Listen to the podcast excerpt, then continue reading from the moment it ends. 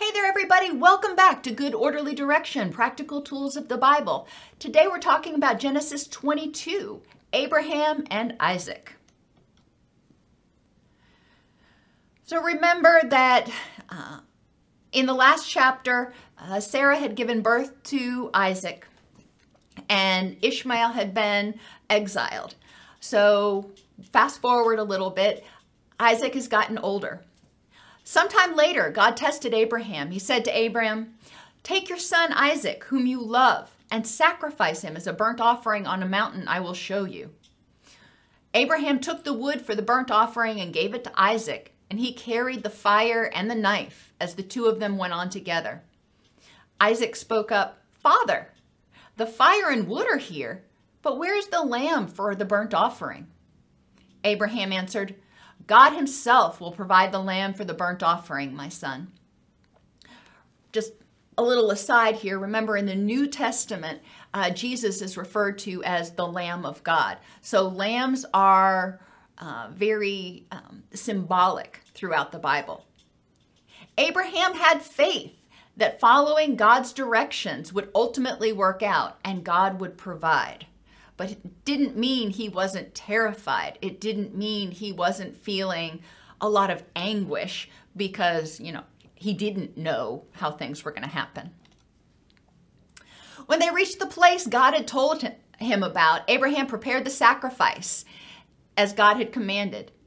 But the angel of God called out to him, Do not lay a hand on the boy. Now I know that you fear God because you have not withheld me from your son. Abraham was torn between his love for his son and his obedience to God.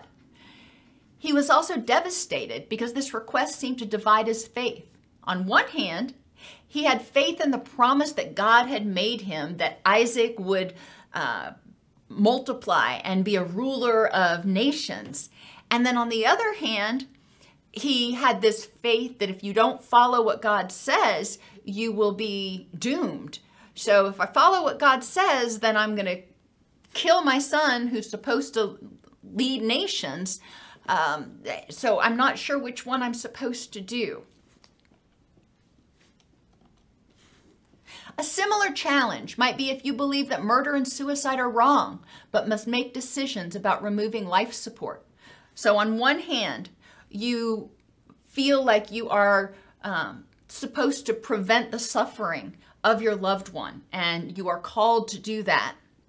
On the other hand, you are also called not to sin. In what ways have you felt torn about things in your own life where it seems like there are two competing right answers? You know, prevent suffering, don't sin. Uh, those are good things. Raise the leader of, of nations, follow God. Those are good things. Uh, so choosing which which one am I supposed to do can be very challenging.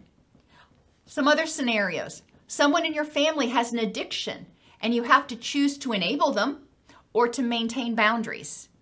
You know, you, you love them, you don't want to see them hurt, you want to help them. But on the other hand, you know, if you continue to do that, they're going to continue to spiral. They may not get better. So you're in this quandary.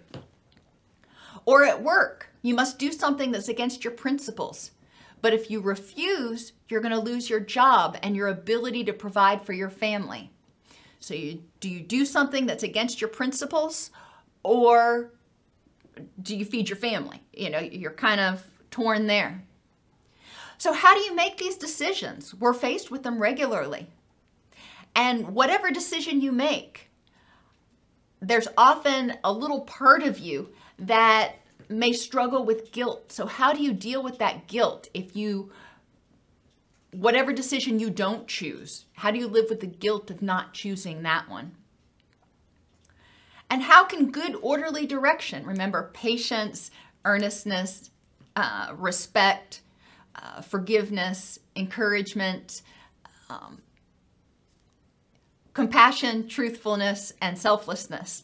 How do all of those things help us figure out what's the right answer.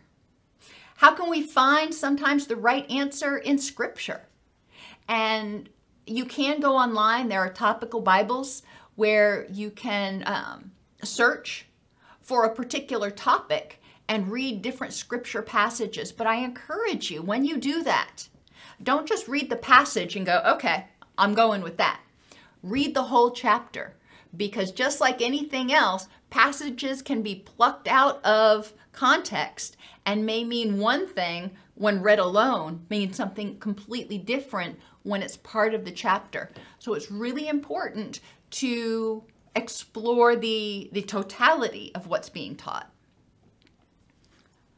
Principles in this chapter are prudence and earnestness. You know, it was prudent, you know, uh, Abraham was being patient and he was trying to use all the wisdom that he had to figure out what in the world am I supposed to do here. You know, I, I, I love my son. I don't want to do this, but I've been taught that I need to be um, completely obedient to God or, you know, I will be smited. On the other hand, um, Isaac, God already promised that Isaac would lead nations. So, you know, now he's telling me to kill him. So, what am I supposed to do here? Uh, so, you can understand that Abraham was trying to walk this very fine line of waiting to get some sort of information. He wasn't acting hastily. He wasn't um, uh, rebelling. He wasn't trying to run from God like Jonah, Jonah ends up doing later on.